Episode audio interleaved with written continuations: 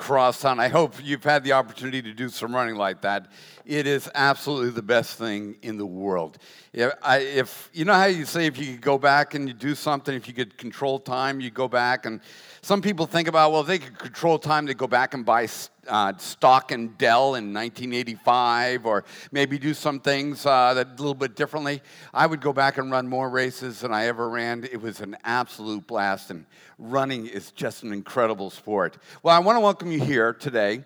Um, it's a great Sunday. We've got a couple things coming up this Wednesday at 7 o'clock, our, our encounter service. And that's, we do that once a month. It's a worship time, but also we go a little deeper with God. We go open ourselves up to the, His Word more and also to His Spirit to do things in our lives and to empower us. So we invite you to be a part of that. And then on Friday, we will have our last movie night of the summer. Uh, and, and if you haven't brought your kids, this is the one to bring it to. We, it's really cool. We just turned this place into a, uh, looks like a giant theater. We have the big screen over there. We have uh, grass rolled out, uh, snow cones, um, bouncy castle, gaming for older kids. Uh, it really is a great time. So we encourage you to come. It's free. It's a great way maybe to put that little signature on the rest of your summer with your kids or, or with your grandkids. And then at the end of the month, this is a really spiritual thing that I need you guys to really be praying about is our cars and coffee. We'll be hosting Cars and Coffee here at Crosstown, and I want to let you know all cars are invited. You can have, um, it doesn't matter what you drive, what it looks like, we invite you to bring it.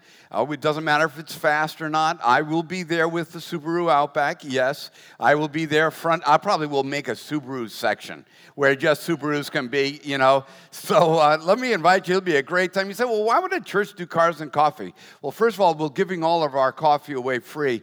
But anytime you can get people to see that living life, enjoying life can be also equated with a relationship with God and that it, you know, being on a church property doesn't, uh, you know, mean you're, you're uh, religious or anything like that. We want to do that. So come on out and be a part of that. It's going to be a lot of fun. Um, so this summer has been our getting our second wind, and Scripture always uses running as an allegory of the Christian faith, which I love. I've been a runner all my life. Well, no, I'm, I'm still living in the past. I've been, I was a runner most of my life, competed at a pretty good level uh, in the Massachusetts area, loved cross country running. I was a two miler by trade. It's what I enjoyed doing and absolutely loved it most of my life. Um, but the Apostle Paul saw it as a really good correlation of the Christian journey. So he writes this letter, the second letter to the Corinthians, because they experienced what runners experienced called hitting the wall. There was a point where, whether it's the adversity of the run, the hills, the pace, lactic acid builds up in your, in, in, your quads or parts of your body. Fatigue begins to happen. The oxygen uh, VO2 exchange that takes place and that makes the whole dang thing work just starts breaking down, and, and all of a sudden you find yourself just burnt out. Well, this was what happened to the, the Corinthians. They had received the grace of God, sounded great, they believed in it, they were walking in it, but adversity came along, life happened for them, and then they found themselves hitting the wall and they were out of energy and they needed a second wind. They needed the grace of God to kind of be recultivated in their lives. So out of 2 Corinthians 4, verse 16, the Apostle Paul says this So don't lose heart.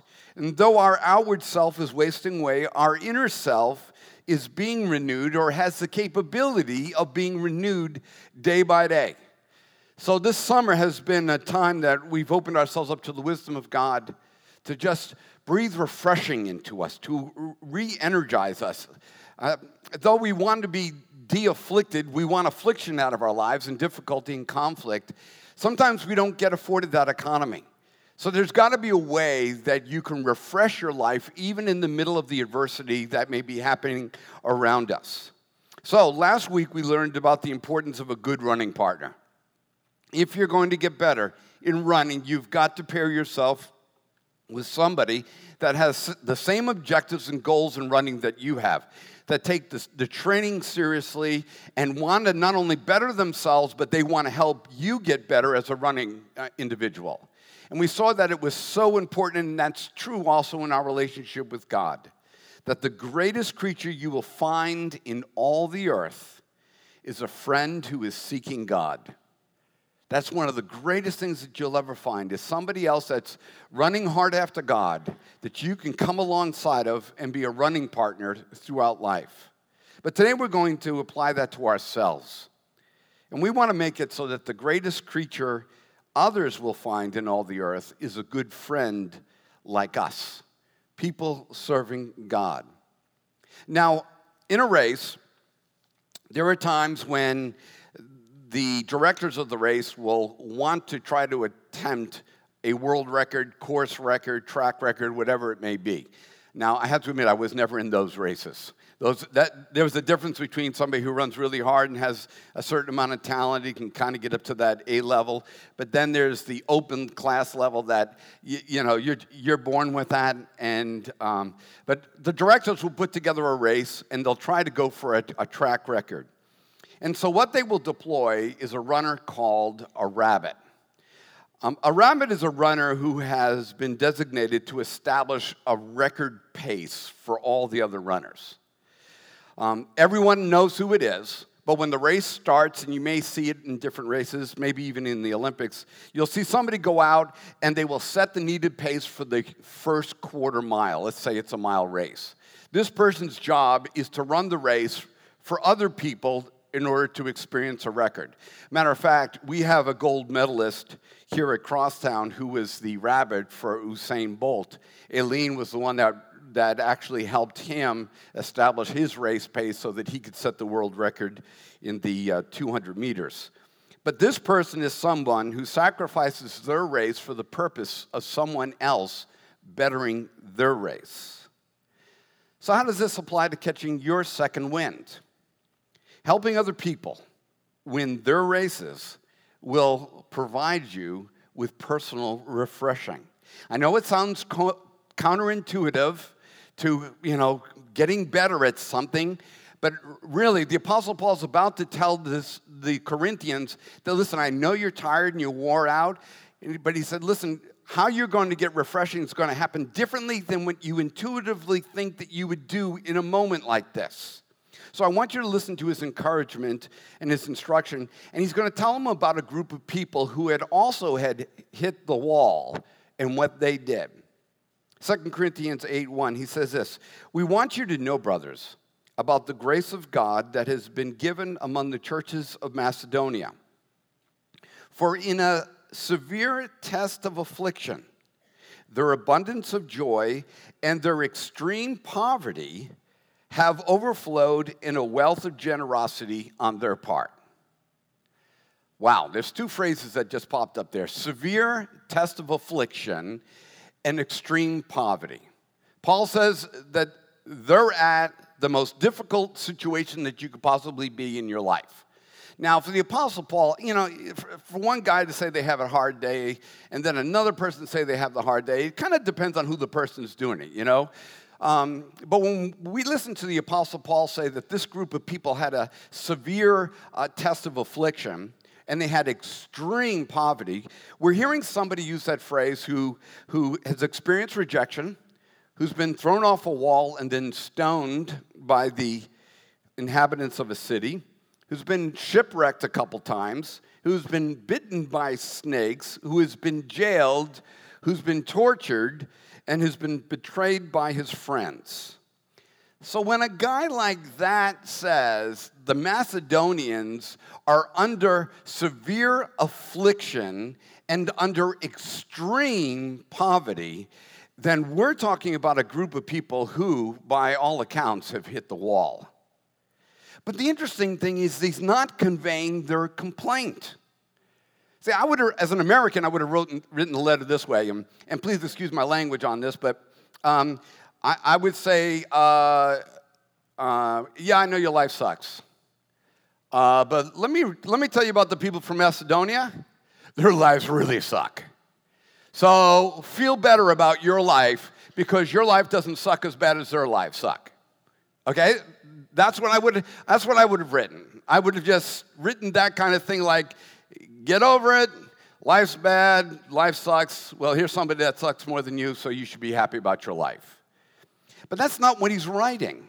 He's conveying that what they're doing to recover, and what they're doing is overflowing in a wealth of generosity.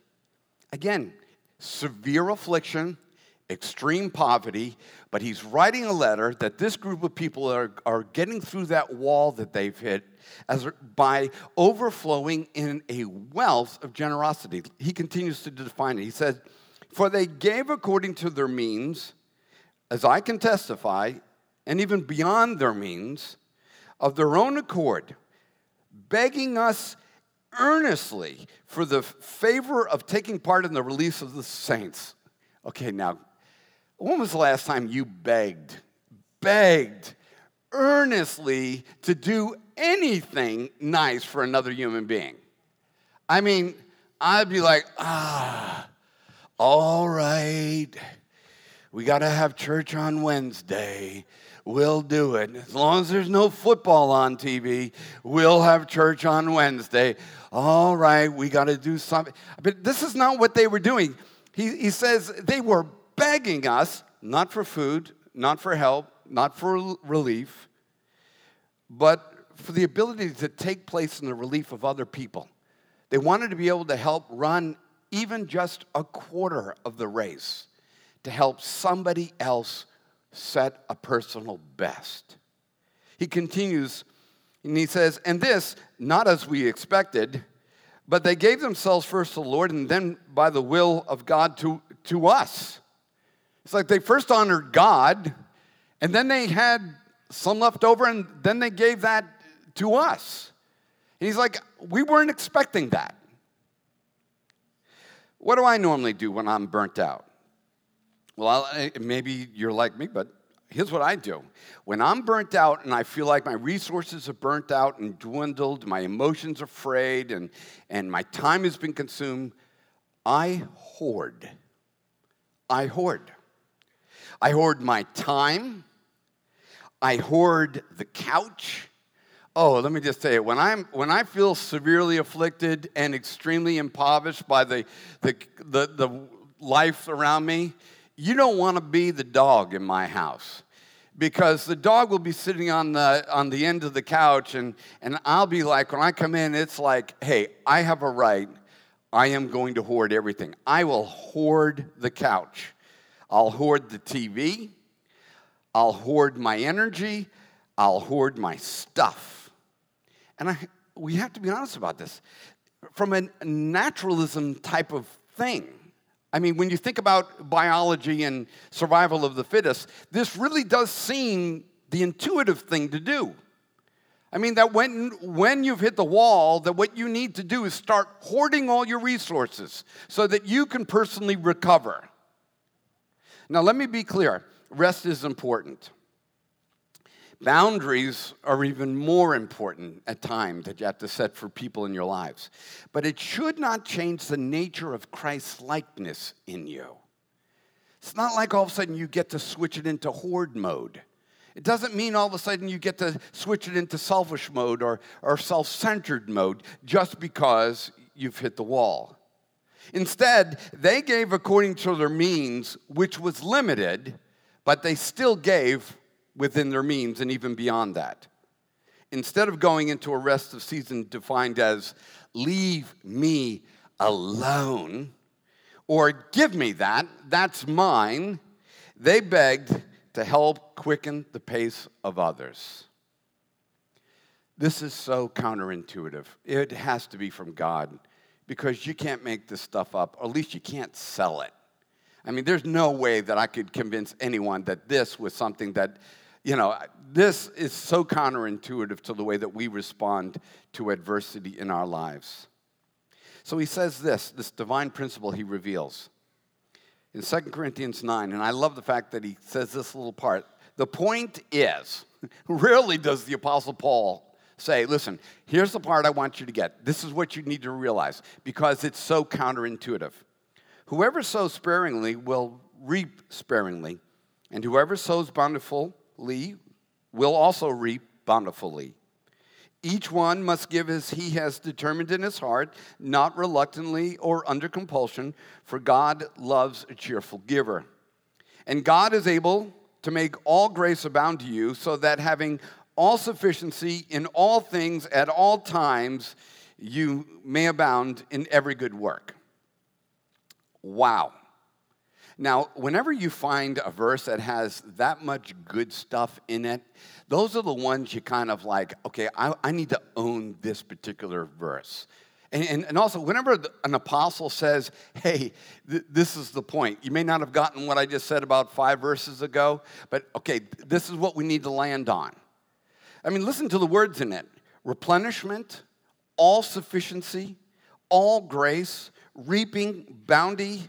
These are all words that come from being generous in a time of refreshing, in a time of recovery. Giving into other people's lives, even when you're in times of severe affliction and extreme poverty, you find that it actually replenishes your life. All this comes in a time of rest when we need to invest in the races of other people. There are also other benefits that I've personally have found that pay off of being generous in other people's lives at a hard time or a time of affliction. And, and I'm, I'm actually in one of these particular moments right now in my life. And I'll tell you it just so that maybe I'm being used an example for you, but you know, I've been dealing with a lot of back pain lately. Well, it turns out I have four herniated discs in my back.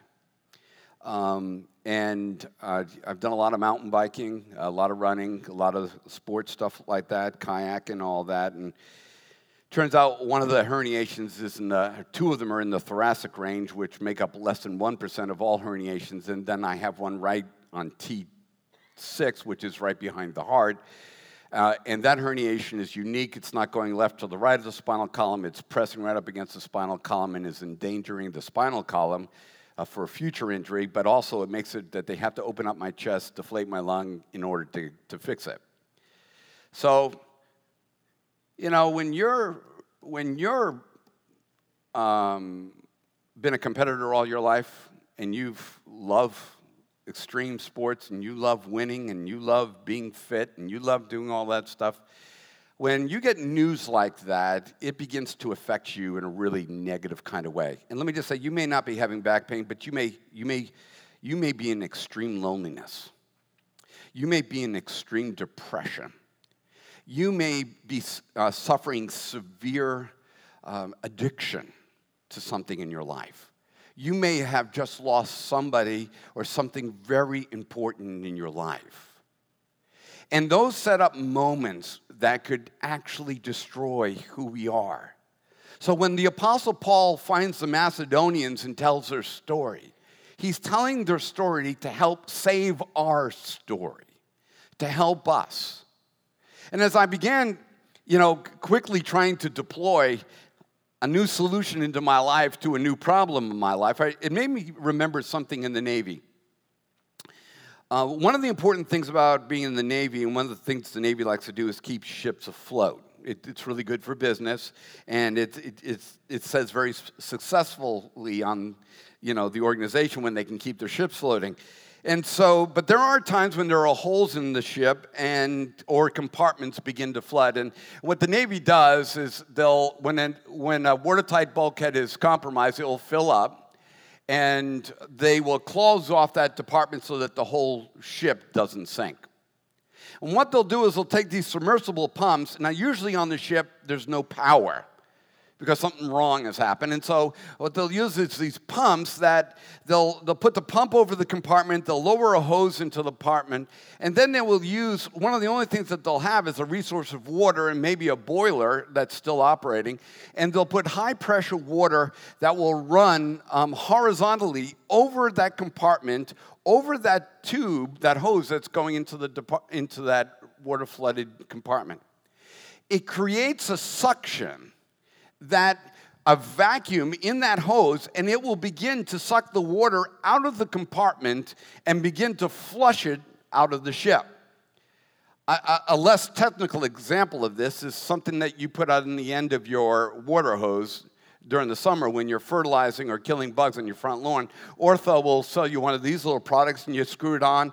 But in the middle of that thing, there's a little, there's a little tube that goes down and touches the bottom of the, of the thing. And you put a certain amount of fluid in there. But as the water goes over the top of this little compartment, it creates a vacuum and a suction, and it begins to suck all the water out of that compartment and all the chemicals, and it begins to spray those chemicals on your yard. Now, you may be wondering, how does this apply? Is that when I enter into a hard time, and you, you are probably like me, my compartments emotionally fill up real fast, and they fill up with poison. What happens when you come in a hard time? It doesn't work out the way that you wanted it to work out. I mean, to be honest with you, I was, I was planning on being a competitor till 70. I, I wanted to be on that guy that was mountain biking. But all of a sudden, the doctor tells me, listen, you know, if this surgery, if you have it, it's risky. And if you have it, he said, you can't mountain bike, you can't run, you got to sell your boat because you can't put it on the trailer. Um, and, and he said, your life is going to radically change. He said, you just got to stop doing what you do. So, what happens is our compartments begin to fill up. What do they fill up with? pain, bitterness, jealousy, pity, despair, and then the one that sinks the ship all the time is anger. Pain and loneliness, disappointment, this is what happens to all of us. It doesn't have to be a back, it can be any event that happens into your life.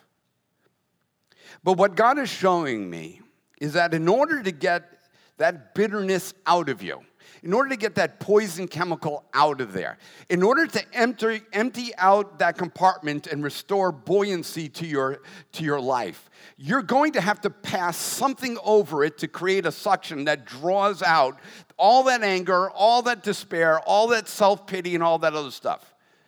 And so I'm like, what is it, God? A good surgeon? No. What is it, God? A good healing? No. What is it, God? Generosity. You need to invest in somebody else's race. So you're in a time of your life where you can't run the race, but you can help somebody else win their race.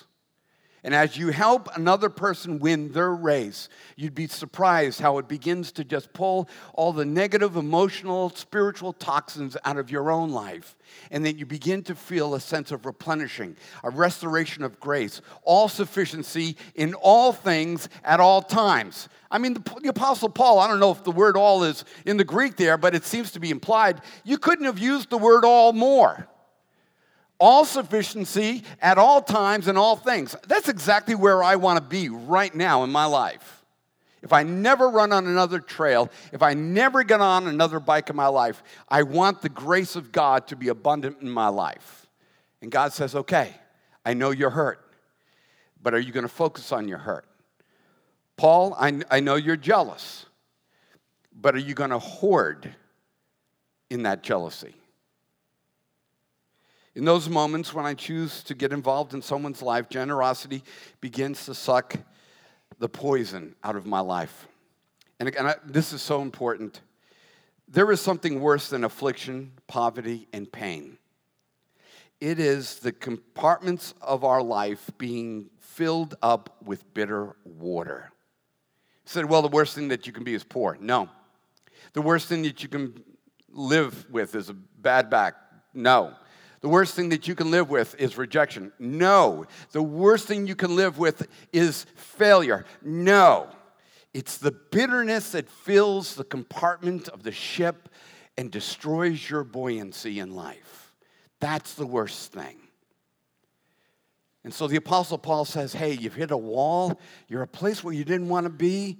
You didn't want to be at this place in your life at this time. Okay. You wanted to do this when you were that age? Okay, you thought you were going to be this successful and your business was going to be here. Okay, I get it. But we may not, that may not get fixed. So, what are you going to do? It restores our souls when we decide that we're going to help someone else's soul. Generosity is sowing that brings reaping. Generosity is experiencing the pleasure of God. Generosity is grace given that returns back to you. Generosity is giving and then receiving the grace of sufficiency. Generosity is the source of replenishment. Generosity is helping someone win their race. You know what? A good back can't do any of that. Money can't do any of that. A crowd of friends can't do any of that. But generosity into another person's life can. As we move into our moment of expressions, is when we kind of have a conversation with God and you stop, you know, just hearing, but you kind of make some decision in your own soul about God and what He may be speaking to you. I am not making light of anyone's pain here. And if there's any benefit for me, um, you know, going through what I'm going through, is that God wants you to know that that pain doesn't mean there's something wrong with you. Pain doesn't mean that He doesn't love you. Pain doesn't mean it's over for you. But like me, I hope you don't want your life to be determined by your pain. I want the delight that comes from knowing that my life has a purpose. I mean, I, I don't think I can live without that. I got a boat for sale, and I think I can live without my boat. But I don't think I could live without purpose. I want the grace that comes from giving into another person's life. Why? Because I want the poison removed. I don't want to be jealous. I don't want to be bitter. I don't want to be angry. I don't want to live with disappointment. So maybe you're here and you've said something like this I got nothing to give. It's not true. You may have said, I'm just too tired to help. It's not true. I've already done my share. It's not true. I'm just too old and broken to replenish. It's not true. Or maybe you're here and you're saying, I'm in too much pain. Well, we're here to tell you we're here for you. Let us know because we may not be able to run the whole race for you, but we can help you run it. See, God's got a great plan for every single one of us. And there's something worse than pain and poverty and affliction and loneliness. It's being filled with despair and anger and disappointment and feeling like you don't have a purpose.